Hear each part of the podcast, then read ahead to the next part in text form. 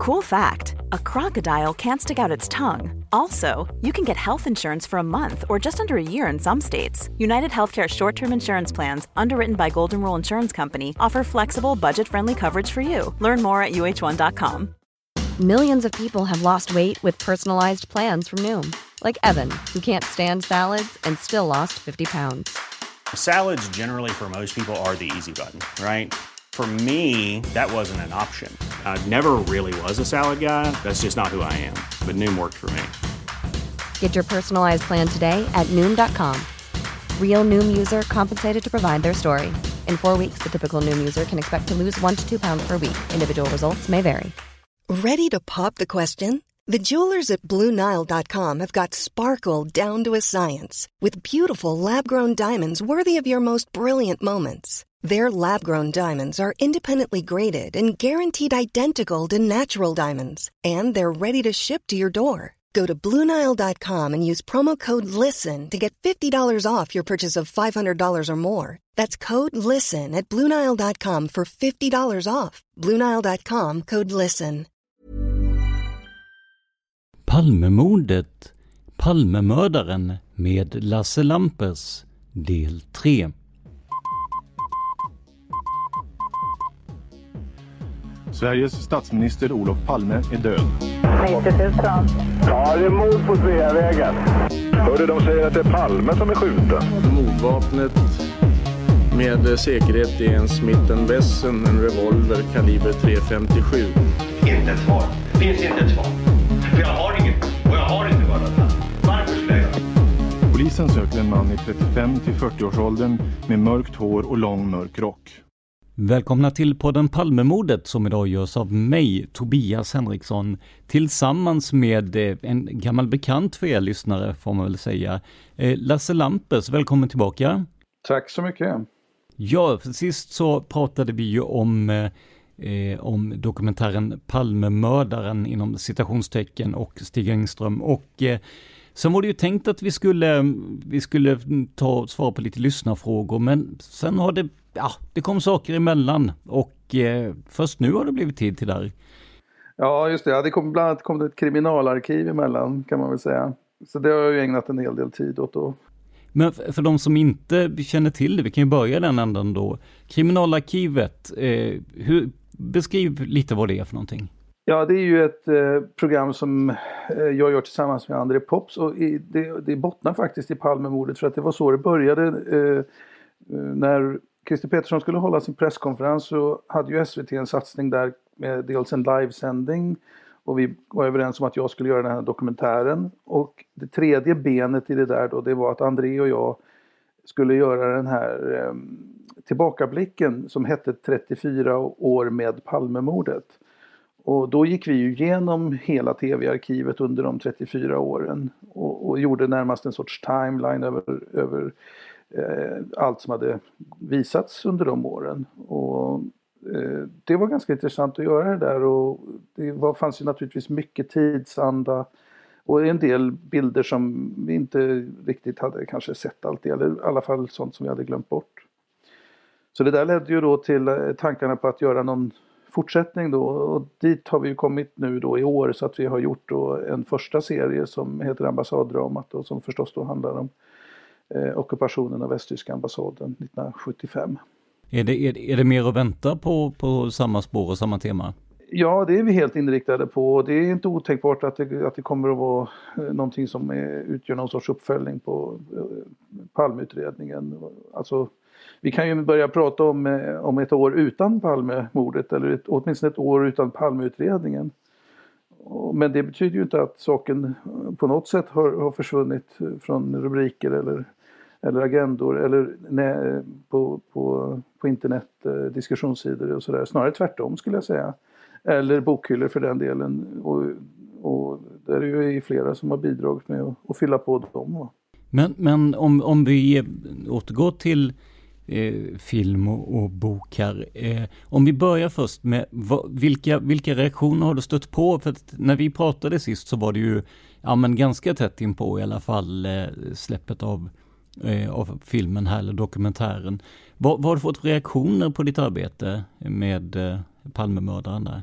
Alltså, eh, i det stora hela så har det varit ganska positivt och, och eh, många har väl tyckt att, att det, det var väl en, en, en, rimlig motbild till de påståenden som, som åklagaren gjorde och att, att det fanns liksom en rättvisa i det att någon måste ju också eh, Eh, så att säga ta Engströms parti här och, och liksom föra fram det som kan tala till hans fördel då.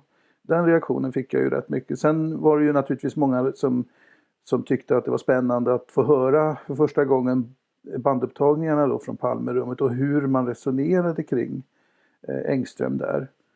Eh, och det, det fanns ju en del då som vi kunde spela upp. Och, och sen hade vi också ett annat, en annan, ett annat band som, som jag hade lyckats få ut precis innan eh, den här dokumentären var klar. Och det var ju när man eh, inom försvarsstaben får reda på eh, att mordet har inträffat genom ett telefonsamtal då från en av attachéerna i, eh, försvarsattachén är det väl, i Washington. Eh, och det var ju också väldigt speciellt att höra hur, hur liksom eh, man bara några kilometer från mordplatsen där försvarsstaben sitter då får informationen om att statsministern är skjuten från andra sidan jordklotet. Så det säger någonting om hur kommunikationerna gick på den tiden. Och det är ju otroligt märkligt. Det är inte försvarsstabens fel egentligen att de får informationen så sent. Eh, för det har ju gått några timmar. Utan eh, någon borde ju ha tänkt på att informera dem helt enkelt. Men, men sen du gjorde den här dokumentären och, och boken också, har du, har du stött på något, något mer i, i fallet Palmemordet där som, som du har reagerat på?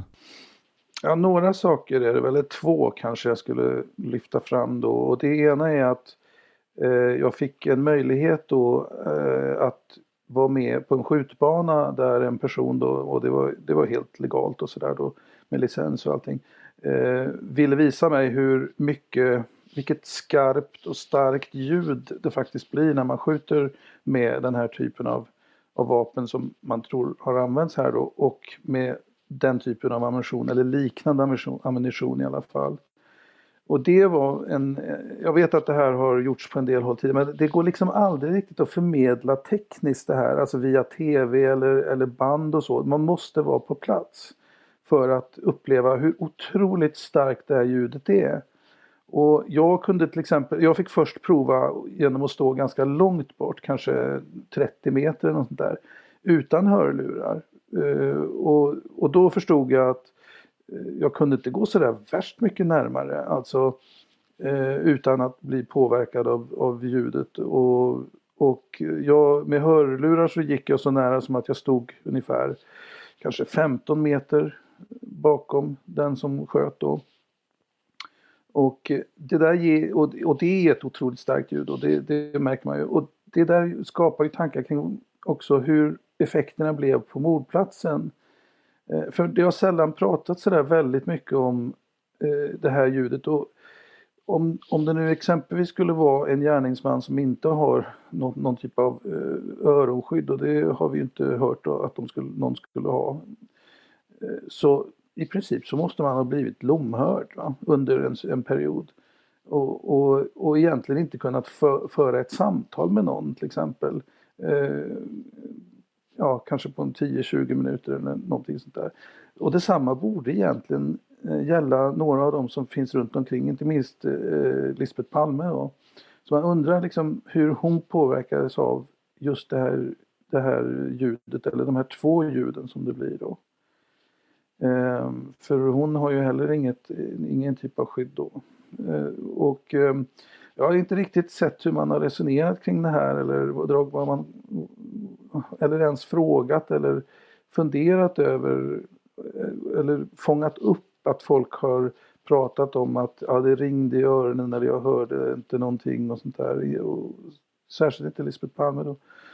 Um, så att um, och, och, det gör ju också det att och det var väl det kanske den här personen som, som, er, som, som kunde visa mig det här också var en poäng, poäng som den personen ville göra, nämligen att om Stig Engström var så nära, som, som, som han säger, som vittne då, eh, som 20 meter.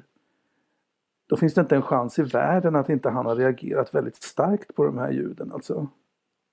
Det måste han ha gjort. Alltså. Och, då, och det, det för mig ju åter till, till min eh, teori då som jag har om att han, han är längre från platsen helt enkelt.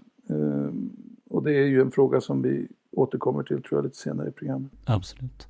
Jag ska säga det också att vi på Palmemordet här, eller på podden då, vi gjorde ungefär samma övning. Eh, Dan i alla fall hade möjlighet att få vara med ute då och eh, ja men provskjuta. Det var Dan också var det Josefin Molén från Mördarpodden som eh, som blev utbjudna till en, en skyttebana och fick eh, Ja, att döma av Youtube-klippen så sköt de även själva. Det hoppas jag att det var under ordnade former. Ja, ja. men, ja, så långt vågar inte jag gå. Nej, precis. Eh, så att det, det, det finns också och, och kika på om man vill. På Mördarpodden. Och hur upplevde YouTube. de det då? Som att det smällde väldigt mycket. Eh, att det var eh, eh, ja, jag minns det var länge sedan jag såg hela nu, men det var ju ett markant ljud och det var en kraftig rekyl för någon som inte är van att att skjuta, eh, vilket de tack och lov inte är då. Så att... Nej. Och sen vi provade också, jag satt i till exempel en bil på parkeringen i närheten där på, på ett avstånd som, som någorlunda motsvarar några av de bilarna där. Och då var det en markant skillnad alltså. Eh, man hörde det ju förstås men om jag drog på bilradion till exempel så då, då, då kunde man missa det. Så att eh, det kan vara intressant att göra sådana tester ibland. Ja, ja men verkligen. Lisbeth Palmes uppgifter om eh, påsksmällare tror jag det var hon sa, eller smällare i alla fall. Det, det, det är ganska långt ifrån det ljud som en, en 357 Magnum orsakar. Ja, jo precis. Nej, med, med tanke på också eh, Engströms uppgifter om att han skulle ha haft en konversation med henne Eh, minuterna efter. Alltså, man ställer ju upp vissa frågetecken kring det just på grund av att, att det här ljudet borde ha gjort eh, att hon knappt kunde höra någonting egentligen. Men okej, okay, vi vet väldigt lite om det men det är ändå sånt som man tar med sig. Jag skulle säga också att det fanns en annan sak där som jag har tänkt på en del och, som, och, och, och efteråt då. Och eh, det är eh, iakttagelsen av Lars Jeppsson.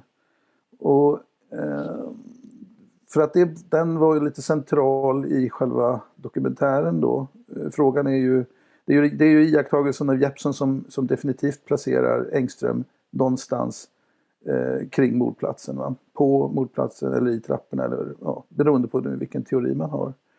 Eh, men man kan fundera över en sak och det är ju vem, eh, vilken person är, är, mest, är det mest rimligt eh, när det gäller att göra en sån iakttagelse? ett vittne som står på en mordplats och tittar in i gränden eller en mördare som flyr upp för trappor. Vem, för vem är det mest rimligt att lägga klädsel på minnet? Har jag funderat över. Och då kan jag inte se liksom att, att det är särskilt rimligt att en mördare på flykt noterar vad personer som står en bra bit därifrån har på sig. Det de möjligen noterar är om, de, om det är någon i närheten som överhuvudtaget reagerar eller springer efter eller någonting sånt där. Men, men hur de ser ut och vad de har på sig, det kan jag inte tänka mig är det minsta i fokus då. Det kan ju däremot vara för en person som står vid mordplatsen och tittar in och är lite osäker på vem det är den personen ser. Om det är en gärningsman eller om det är någon annan. Och det, är, det är därför som jag också lutar mot att, att det är därifrån som Stig Engström har gjort iakttagelsen av Jeppsson. Eh, jag tycker det är mer logiskt och mer som talar för det. Ja, intressant det där. Vad säger du om att gå över på, på lyssnarfrågorna? Så en del av det kommer ju beröra det här med, med vittnen och eh, vem som såg vad när och så vidare också där ju.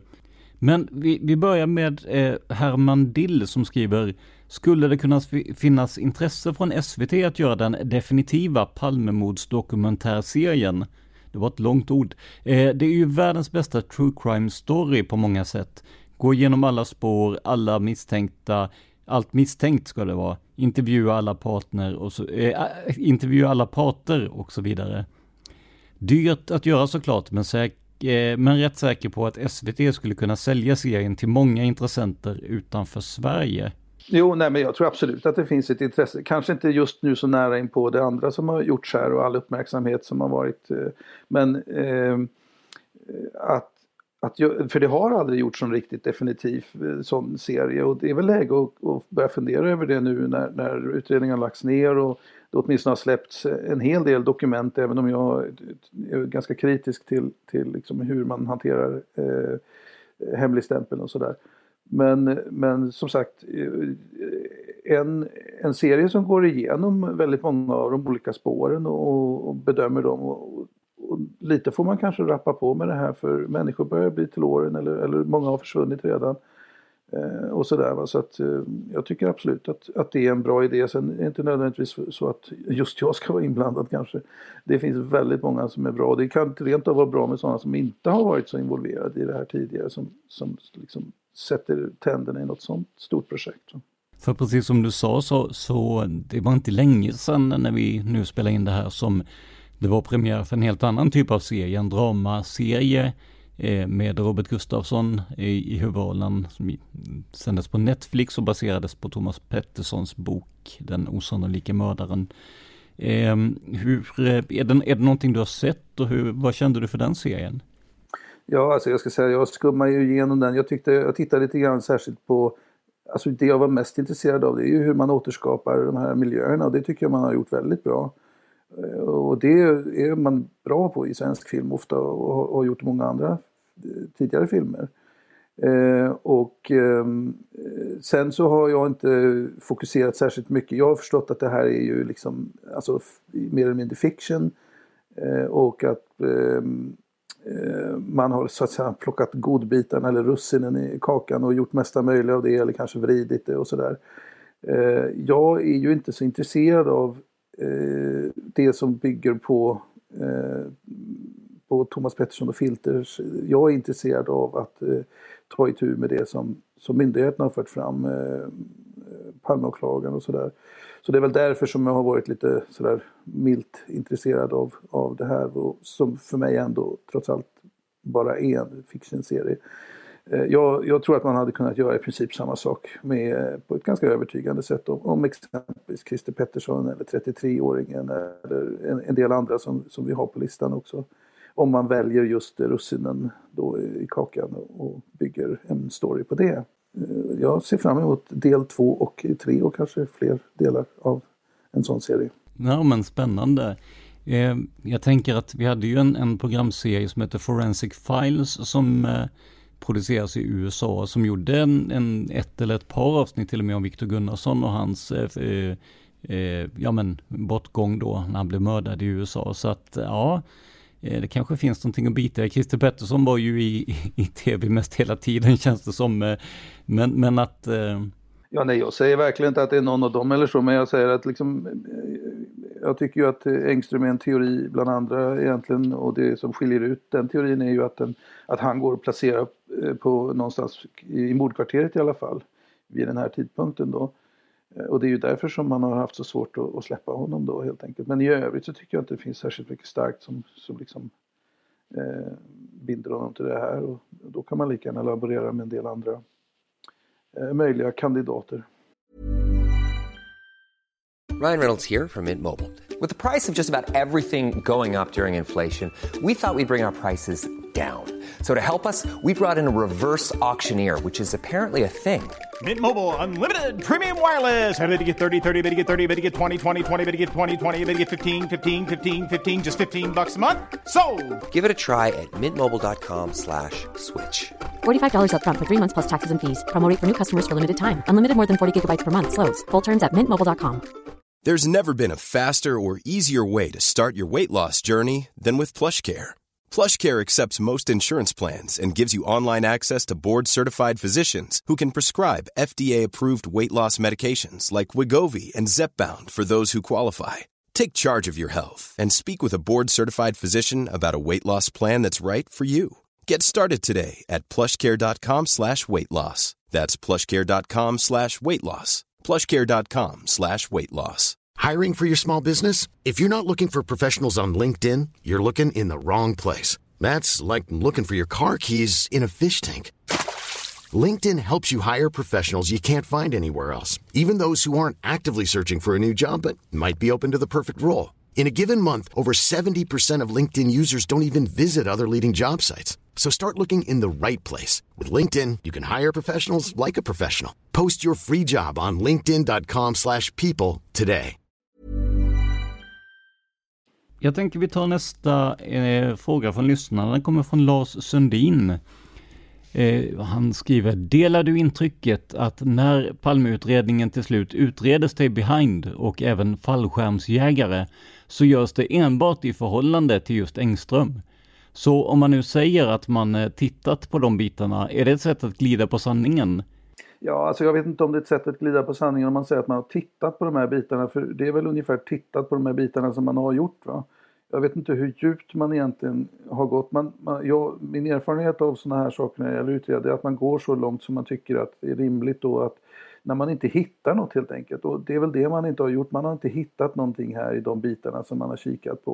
Och då brukar man väl i allmänhet dra slutsatsen att ja, då finns det nog ingenting och vi har inte mer att rota i. Och, och, och då gör man inga extraordinära åtgärder egentligen och, och, och börjar fiska hej vilt utan eh, man får den känslan att ja, vi har nog borrat så långt det är rimligt här. Va? Och jag tror också att man gjorde det till viss del frikopplat från Engström i början av, av eh, Pettersson, Peterssons, Christer Petterssons utredning. Del av den, därför att man fick ju en del tips eh, bland annat från, eh, från eh, journalister och andra eh, och eh, som man tittade på då. Var, jag, jag, jag, tror att det fanns en del där som, som liksom var fristående från Engström. Men att det också sen när man tittade särskilt och mer och mer på Engström under de kommande åren så, så kikar man också på hans eventuella kopplingar till, till Stay Behind och sånt. Men, men man hittar ju ingenting där. Så att man, man, man, har, man har inte glidit på sanningen för man har ju faktiskt tittat på det men sen i så att säga i vilket sammanhang och i vilken, i vilken mån det är en annan fråga. Är det ungefär så eller? Ja, skulle man säga till exempel att, att man har, vi, vi har utrett det här i grunden. Då tror jag att det skulle vara ett sätt att glida på sanningen. Men om man säger att man har tittat på det så tror jag ändå ligger det hyfsat i linje med vad man faktiskt har gjort. Ja, ja men precis. Det är en ganska vad heter det? Det är ett uttalande med ganska vitt omfång om man säger så. Torbjörn Wester skriver, i arbetet med dokumentären, hur mycket krut la man på att belägga kopplingar mellan Stig, alltså Stig Engström, och olika högerextrema organisationer, till exempel EAP och VACL, alltså World Anti-Communist League, och hur långt kom man? Och jag förutsätter ju att det är då, eh, ja men, i, i, i dokumentären, alltså när, i jobbet med dokumentären. Ja, hur mycket krut jag la på att försöka hitta sådana kopplingar kanske. Eh, så, så, tolkar jag det här. Ja, då kan jag säga att jag la egentligen inget krut alls på att aktivt hitta sådana kopplingar eh, eftersom jag fokuserade ju enbart på de misstankarna som Christer Petersson riktade mot Stig Engström. Och det här var inte en typ av misstanke som han riktade eh, mot Engström. Till, till, till, exempel att han skulle ha med de här organisationerna att göra eller eh, ingå i någon typ av konspiration eh, eller ha kopplingar till olika högerextrema organisationer. Utan det närmaste man kom det var ju eh, att han var då moderat och hade varit aktiv då inom partiet och umgicks med en del personer som, som också var, var moderater eller, eller kanske aktiva inom partiet också. Men, men om, man, om man utvidgar frågan då till hur mycket, ja men, eh, hur mycket Palmegruppen eh, undersökte det här eller kom att, ja, försöka belägga det. Vet du någonting om det? Ja, nej, jag tror ungefär att det har varit på samma sätt som i förhållande till Stay Behind. Alltså man har, man har tittat på de möjliga spåren som har funnits. Eh, och man, det, där är ju en fråga och jag vet att eh, Palmegruppen hade väl en del problem med att verkligen få en bra kontakt och få uppgifter eh, från Säkerhetspolisen för att man skulle tydligen ha någon typ av sammanträde kring det där och utfallet av det är väl oklart. Men därifrån eh, måste man ju ha begärt uppgifter kring eh, till exempel EAP då, om, om, det, om man kunde hitta till exempel Engström i den miljön på något sätt. Och eftersom det inte kom fram någonting där så får vi väl utgå ifrån att, att man inte har hittat någonting eller att, man, att svaret helt enkelt från Säkerhetspolisen var negativt. Olof Lövmo eh, skriver så här. Jag har en fråga om Engströms samtal med väktarna innan han går ut på Sveavägen. Själv nämner Stig inte detta samtal alls. Varför inte då om han är mån om att skaffa sig alibi?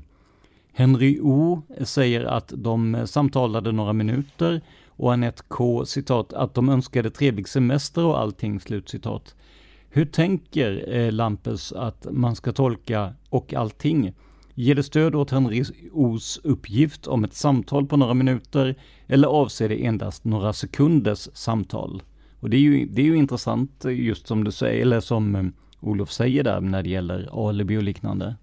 Eh, ja, alltså eh, Henry O's vittnesmål är ju väldigt intressant. Det är ju så satt det i stort sett på gränsen till att det ger eh, Engström ett alibi om det, om det stämmer. Och han har ju vidhållit även i kontakter jag har haft med honom eh, att eh, även om han säger att eh, han idag inte har något annat minne än det han sa då i förhören och han hänvisar helst till förhören då eh, som han lämnade då 86 så det var väl några tre månader eller något efter mordet kanske.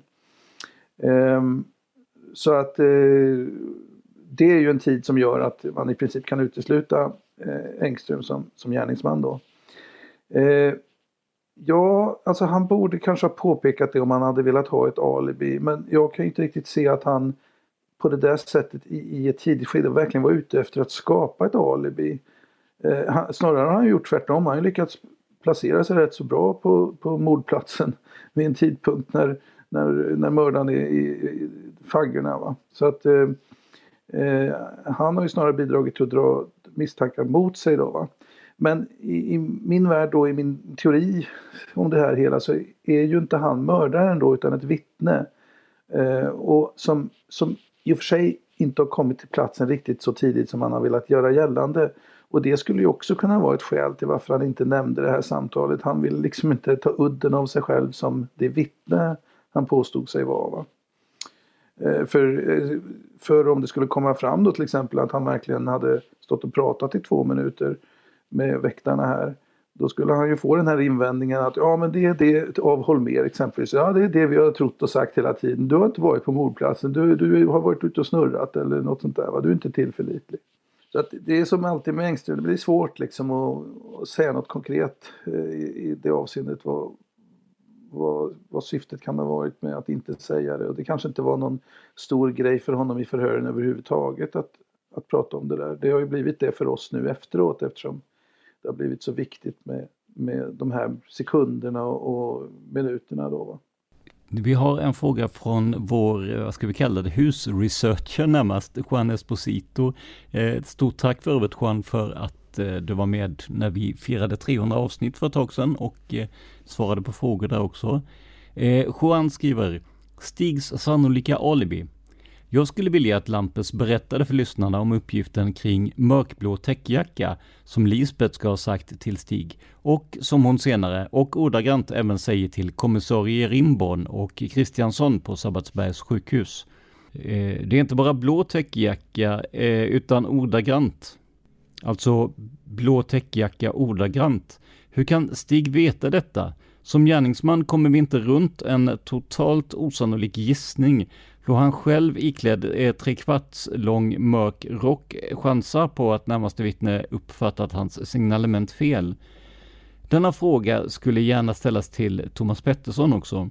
Svaret handlar inte om vart uppgiften kommer ifrån, det vill säga att exempelvis eh, Lars J har den mörkblåa jackan, utan hur Stig kan veta vad Lisbeth ska uppfatta och säga.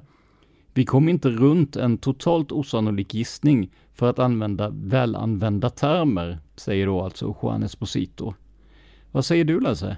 Ja, nej men han har ju rätt här. Va? Att, och det här är ju en av de stora frågetecknen. Det, det gränsar verkligen till ett ganska så starkt bevis på att Engström verkligen var kvar på platsen då efter att mördaren har försvunnit och att han har hört Lisbeth Palme säga detta. Eh, att eh, gärningsmannen skulle haft en mörkblå täckjacka. Eh, att han har noterat detta och tagit med sig det, det, det och, och, sen återupprepar han det när han förhörs nästa morgon då strax efter lunch där. Och eh, då, precis som, som eh, frågeställaren skriver här, så har ju Lisbeth Palme sagt just dessa ord eh, något senare då på Sabbatsbergs sjukhus till, till olika polismän. Mörkblå täckjacka, det som Engström säger att hon ska ha sagt till honom också.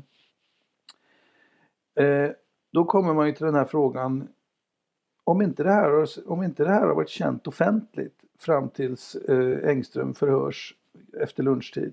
Hur kan han då veta detta? Han kan ju liksom inte chansa. Det är väl det som, som Esposito menar här. Va? Det blir ju en totalt osannolik, osannolik gissning om han chansar på det. Han skulle lika gärna, och jag tar upp det här i boken också.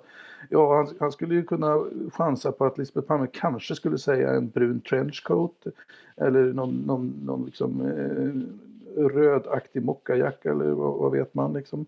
Men, eh, men hon säger just det som han säger. Eh, och då har jag ju försökt ta reda på kan det vara så, som jag har gjort med alla uppgifter som egentligen Engström har lämnat den här, den här dagen då, va? är det något han kan ha läst sig till eller hört i medierna och så.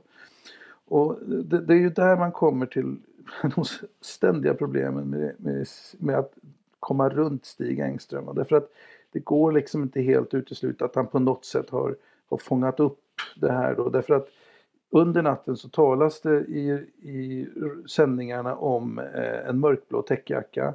Eh, eh och det det, men inte att det är Lisbeth Palme som har sagt det. Däremot talar man i Aktuellt vid åtta tiden på morgonen om att Lisbeth Palme under förhör har berättat om en mörk täckjacka. Och det är klart att man kan ju någonstans föreställa sig att, att Engström skulle kunna ha, ha liksom eh, bakat ihop det här till, till, till något som man sen använder då för att göra. Men, men jag, jag tycker verkligen att det är, eh, det är så många sådana här exempel va, där, där det är så lite som skiljer till, till att han talar sanning så att när man lägger ihop allting så, så, så, så ligger ju en, den andra teorin mycket närmare för mig, nämligen att han, han verkligen är ett vittne då, va? som visserligen har överdrivit sin betydelse och roll och så. Så att eh, jag håller med där Esposito om att det här, det här är något som man... Jag, jag, tror inte riktigt att, att eh, Christer Pettersson diskuterade den frågan. Eh, och knappast ens fick, fick den tror jag heller eh, i samband med presskonferensen. Så hade det varit, det hade varit intressant att höra hur Palmeutredarna resonerar kring det där. Vi, vi får helt enkelt jobba vidare och se om vi kan eh, få någon, någon officiell ställning så att säga att, att förklara det där. Det, ja, det hade varit riktigt intressant. Matte Forsmark skriver, det skulle vara väldigt intressant om det gick att få fram ritningar över Skandiahuset i 3D, där det framgår vart Stigs tjänsterum är, även alla utgångar. Skulle även vara intressant om det gick eh, om det även gick att få fram ritningar på gångarna eller kulvertsystemet under Skandia eh, från 80-talet. Vet du om något av detta har undersökts eh, av någon utredning genom åren? Och finns det möjlighet att få fram den här faktan 2021? Ja, då kan jag säga först att eh, eh några ritningar i 3D över Skandiahuset har jag inte sett. Eh, jag, däremot så, så har jag själv eh, ritningar över Skandiahuset så som det har sett ut vid olika tidpunkter, bland annat vid tiden för mordet. Eh, och där man kan se också gångar och kulvertsystem och sådana saker. Och det kan den här frågeställaren eh, få i kopia om, om han exempelvis mejlar dig. Eh, och, och, så kan du förmedla kontakten bara. Eh, huruvida det här undersöktes av någon utredning, ja det skulle ju i så fall vara, vara eh, Christer Petersson då. Jag är säker på att, och sen att de tittade på det som togs fram då redan under 1986 i det här avseendet. För där diskuterades ju lite grann av det här med dörrar som hade stått öppna och så, men inte ur det här perspektivet så mycket att, eh, att det, det var, var, en väg som Engström skulle ha kunnat tagit, även om det väl fanns en och annan antydan om det från, från, från något håll. Eh, men jag kan inte se att Christer Petersson har tagit det här riktigt på allvar och driver det på något sätt. Eh, så att det har väl, och sen har det ju funnits andra förklaringar till eh, varför dörrar har larmat och så vidare. Bland annat när det gäller de personerna som skyltar om i, i eh, en affär som ligger precis alldeles in till Skandiahuset. Eller kanske till och med samma fastighet, jag vet inte. Så att ehm, det har väl alltid varit lite knepigt med hela det där spåret. Och, det finns mycket att säga om det men, men eftersom som sagt, eh, Petersson inte har gjort någon affär av det så har inte jag brytt mig så mycket om det heller. Jag ska säga det till Matte Forsmark då att om du mejlar på podden Palmemordet i ett ord gmail.com så kan jag förmedla kontakten där. Men jag tänkte på det också, för eh, Matte frågar just om gångarna och kulvertsystemen där. De har väl varit lite så här mytomspunna. Kan du, kan du förklara vad det är som triggar intresset där så att säga? Ja, det, ja, det hänger väl ihop med, med uppgifterna om, om Stay Behind-kopplingen när det gäller Skandia. Och den, den går ju tillbaks till, till en av de tidigare direktörerna där, Alva Linda, Lindenkrona, som, som ju var eh, den som eh, på mer eller mindre, tror jag, på Tage Landers eh, uppdrag byggde upp en Stay Behind-rörelse i Sverige i slutet på 40-talet, början på 50-talet och så. Och eh, då, det, det, poängen med det var ju att hålla det så mycket borta från militären som möjligt och militära befattningshavare, det vill man helst inte ha. Eh, för det var ju de som skulle gå åt först i händelse av krig, va? utan det var ju just sådana här liksom, eh, ja, personer som hade andra typer av befattningar i det civila samhället som var intressanta då. Och då kunde ju också ett, ett ställe som Skandia Eh, exempelvis var, var en bra plats att, att träffas på. Så att det, det och, men sen, jag har ju själv varit kritisk till att man utifrån, eh, utifrån det faktum att Olof Palme mördades i Skandia har byggt någon idé att det har med Stay Behind att göra. Därför att eh, då, då skulle man lika gärna kunna säga att vad hade hänt om han hade, om han hade skjutits utanför fritidsresor? Vilka, vilka kopplingar skulle man då ha gjort? Alltså det, det går inte att riktigt tänka så tycker jag. Alltså att, eh, då hade ju frågan varit om fritidsresor hade resor från Sydafrika möjligen. Ja, precis. Liksom, om det skulle finnas någon sorts eh, symbolisk betydelse. Eller så här, det, är ju, det är ju väldigt mycket i Palmemordet som, som man får acceptera i tillfälligheter också. Björn Bradling skriver, jag lyssnar i skrivandets stund på Tillbaka till Sveavägen och undrar A. Om den kommer i tryckt form och B. Hur många vittnen som egentligen såg och eller hörde det andra skottet eh, som jag eh, utgår från riktades mot Lisbeth Palme. Av de inledande 80 minuterna av boken får jag intrycket att det inte var, var så många som uppmärksammade detta skott och det förvånar mig. Har du samma intryck och dessutom en tanke kring eller tolkning av detta gärna i relation till idén om omvänd skottföljd som också torgförts det senaste året. Ja, Lasse, vad säger vi om det här?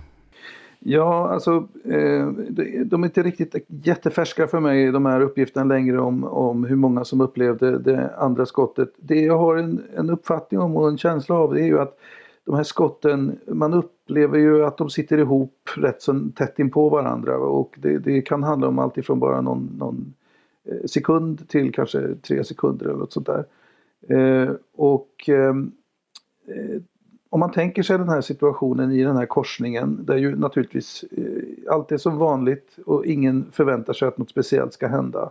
Och så smäller det och olika personer reagerar olika på den första smällen och tittar sig omkring. Och då är det ju på, på håret att man kanske fångar upp eh, den andra smällen med, med blicken. Va? Det, det som väldigt många talar om det är ju att de, har ju, de ser ju Olof Palme falla. Eh, eller en person falla då. Va? De, ser, de ser liksom reaktionerna. Va? Så att jag tror att det är väldigt få som faktiskt iakttar det andra skottet eh, visuellt. Men väldigt många hör det ju helt enkelt. Och, och det, jag tror att det är väldigt många också som just bestämmer det hela till två skott. Det kan vara någon som, som pratar om tre skott och sådär. Eh, kanske någon som, som har hört ett skott eh, eller så. Och det finns några, några enstaka som också pratar om att skotten är betydligt längre isär och sådär också. Så det är alla varianter då. Men det, det, är intressant det där ändå med, med, hur man upplever och det kommer vi väl prata kanske mer om då. Det är väldigt svårt, tycker jag, också att få någon tydlig bild av vad det handlar om. Men min upplevelse är att de här skotten sitter väldigt tätt ihop alltså. Eh, och det här med den, den omvända skottordningen då som lanserades av eh, eh, Lars Borgnäs i sin bok. Jag minns inte om vi pratade om det sist? Nej, jag tror inte det. Alltså jag har inte sagt någonting annat. Jag har inte fördjupat mig särskilt i, det där mer än att jag eh, när jag läste boken så, så ansåg jag inte att han hade fört det i hamn då. Va? Den, och tagit Eh, i beaktande allt i övrigt som kunde finnas där, eh, den tekniska utredningen och lite sådana här saker, Lisbeth Palmes egna vittnesmål och, och sånt. Va? Men att, eh, så att jag tyckte det var, det var i och för sig en intressant frågeställning och, och hade ju gärna sett att, att den hade varit lite mer utvecklad. Då. Eh, jag tror ju inte själv på det där och jag har aldrig riktigt sett något, något liksom bra bevis för att det skulle vara så. Va? Eh, och ehm, sen har man ju en allmän uppfattning och det ju, kan ju vara vettigt i och för sig att ifrågasätta en sån som blir så självklar och invand med åren, att, nämligen att det första skottet ju naturligtvis då ska riktas mot, mot statsministern. Eh, det kan ju finnas något skäl eh, för en mördare som i och för sig är ute efter att döda statsministern att, att skjuta personen bredvid först. Va? Eh, om man skulle nu till äventyrs tro att det var en, en livvakt eller någonting sånt där, men det tror jag inte. Eh, så att jag tror ju att, att det första skottet har varit eh, riktat eh, och, och det tror jag väl tills jag ser någon annan övertygande bevisning om, om att det är på något annat sätt. Ehm, Kalle Kula eh, skriver, har Lasse fått tag på Stigs läkarjournaler? Eh, om ja, hittade han någon benzo och eller opiater? Eh, vi kan börja med, med den frågan. Jag vet Expressen har ju eh, fått ut delar och ganska hårt maskat då ur, av Stig Es, eller Stig Engströms journaler. Ja, just det. Nej, det är samma här. Jag, jag, jag fick samma versioner kan man säga, då, samma hårt maskade. Och jag vet ju att det är så av erfarenhet att att det är väldigt svårt att få ut. Man ska egentligen ha tillstånd från anhöriga och efterlevande och sånt där för att eh, kunna få ut sådana saker. Då. Eh, så att eh, jag har inte det och jag har inte sett några tecken heller på den typen av liksom, medicin. Om, om det nu är en typ av missbruk som den här frågeställaren är ute efter så har jag inte sett det. Det kan ju finnas en typ av bruk på en del av sådana här tabletter också men jag, jag har inte sett någonting av det som jag kan erinra mig nu, just nu i alla fall inget jag har reagerat över. Nej, man, man får väl intrycket av, eh, får rätta mig om jag har fel här, men att, att den självmedicinering som Stig sysslade med, det rörde ju sig om, ja men om alkohol. Ja, just det. Men det, det finns ju, det, däremot så finns det ju uppgifter, jag kommer inte ihåg exakt vad det handlar om, men, men eh, om eh, tablettburkar eller någon typ av tabletter i anslutning Eh, till att man påträffar honom då eh, död eh, 2000. Men jag har inte just nu i alla fall någon närmare minne av att jag har sett vad, vad det var för tabletter. Under tiden kan vi ta del två av Kalles fråga. Och det är, har Lasse tagit del av Henrik Ankarsäters tankar kring Stig som gärningsman? Och om ja, vad tyckte han? Ja, just det. Nej, alltså jag, jag har läst lite då och då och, eh, av eh, Ankarsäter och sådär. Men jag har liksom inte tagit riktigt det där helhetsgreppet som, som jag har faktiskt känt att jag borde göra. Och, och jag har, det är en av de här punkterna på min att göra-lista fortfarande när det gäller Palmemordet och det är att eh, läsa igenom det han har skrivit. Och, och, och det kan jag mycket väl återkomma och diskutera här i podden om ni är intresserade. Jättegärna. Vad, vad, generellt, vad tycker du om, om Henrik Ankersäter jobbade ju just med Eh, med psykologin där. Hur viktigt är det för att förstå ett, ett, ett brott som Palmemordet eller att förstå personerna bakom? Hur viktig är, är, är psykologin där? Har du någon uppfattning om det? Alltså, det är kanske är svårt att säga det just när det gäller Palmemordet men, men det finns ju det kan ju leda snett också. Va? Eh, men numera i brottsutredande sammanhang så, så gör man ju ofta någon typ av psykologisk profil och utredning på det sättet, en gärningsmannaprofil. Och, eh, och, och, där man ju utgår ifrån alla kända fakta kring själva mord, mordet och mordplatsen och val, val av vapen och allt vad det kan vara för någonting. Och på det viset skapar en psykologisk profil då kring den här personen. Och, och det har ju eh, det har ju ofta eller ofta, men det har ju hänt att det har lett rätt va, i rätt riktningar. Det är ju en vägledning, det är ju ingenting som kan användas i något bevissyfte då eller någonting sånt där. Va. Eh, så att, vad, vad det här slutar med för min del det är att jag eh, tycker att det är intressant och absolut någonting som man ska göra i ett sånt här sammanhang. Och eh, det har ju gjorts när det gäller Palmemordet, dröjde i och för sig då eh, rätt många år tio år kanske innan det, det gjordes. Eh, men, men, men det kommer fram en del intressant där och eh, frågan är om man kanske, alltså det går ju, utvecklingen går hela tiden framåt, man lär sig mer, man får fler och fler erfarenheter och det hade ju kanske varit intressant om någon eh, skulle göra något liknande idag. Men då, det förutsätter att man verkligen har tillgång till, till alla uppgifter. Och det är kanske är svårt idag om, om det inte görs liksom, på något sätt officiellt. Då, va? Men Ankarsäter har ju haft en del, eh, vad jag förstår, och, och, och, och verkar ändå så pass... Eh, han är ju avliden nu tyvärr, men, men eh, han verkar ju ändå eh, ha, tycker jag, ett sunt förnuft kring, kring de här funderingarna. Så att, eh, det, det ska bli spännande att läsa. Med det säger vi tack till Lasse Lampers för den här gången, men både han och jag återkommer såklart nästa vecka med ännu fler lyssnarfrågor. Glöm inte bort att du kan sponsra podden genom att gå in på patreon.com palmemodet och donera en summa som podden får per publicerat avsnitt. Andra sätt att donera på finns i avsnittsbeskrivningen.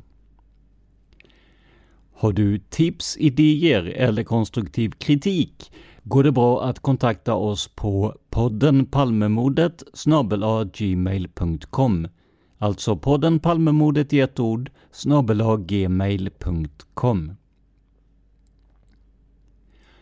Det här var veckans avsnitt av podden Palmemordet som idag gjordes av mig, Tobias Henriksson på PRS Media. För mer information om mig och mina projekt besök facebook.com prsmedia.se eller gilla oss på Instagram där vi heter PRS Media. Ett ord, små bokstäver. Stort tack till Lasse Lampers som återigen berikat oss med sin kunskap.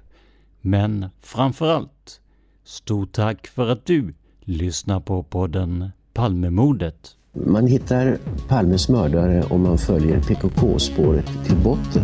Därför att ända sedan Julius Caesars tid har det aldrig hört talas om ett mord på en framstående politiker som inte haft politiska skäl. Polisens och åklagarens teori var att han ensam hade skjutit Olof Palme. Och det ledde också till rättegång. Men han frikändes i hovrätten. Nu ska vi ut på rövarstråt. Ja, vi ska ut och röva.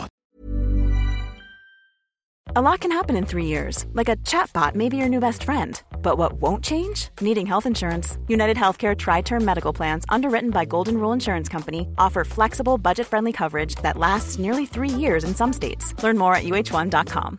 Want flexibility? Take yoga. Want flexibility with your health insurance? Check out United Healthcare Insurance Plans. Underwritten by Golden Rule Insurance Company, they offer flexible, budget friendly medical, dental, and vision coverage that may be right for you. More at uh1.com. Planning for your next trip? Elevate your travel style with Quince. Quince has all the jet setting essentials you'll want for your next getaway, like European linen, premium luggage options, buttery soft Italian leather bags, and so much more. And is all priced at 50 to 80% less than similar brands. Plus, Quince only works with factories that use safe and ethical manufacturing practices. Pack your bags with high-quality essentials you'll be wearing for vacations to come with Quince. Go to quince.com/pack for free shipping and 365-day returns.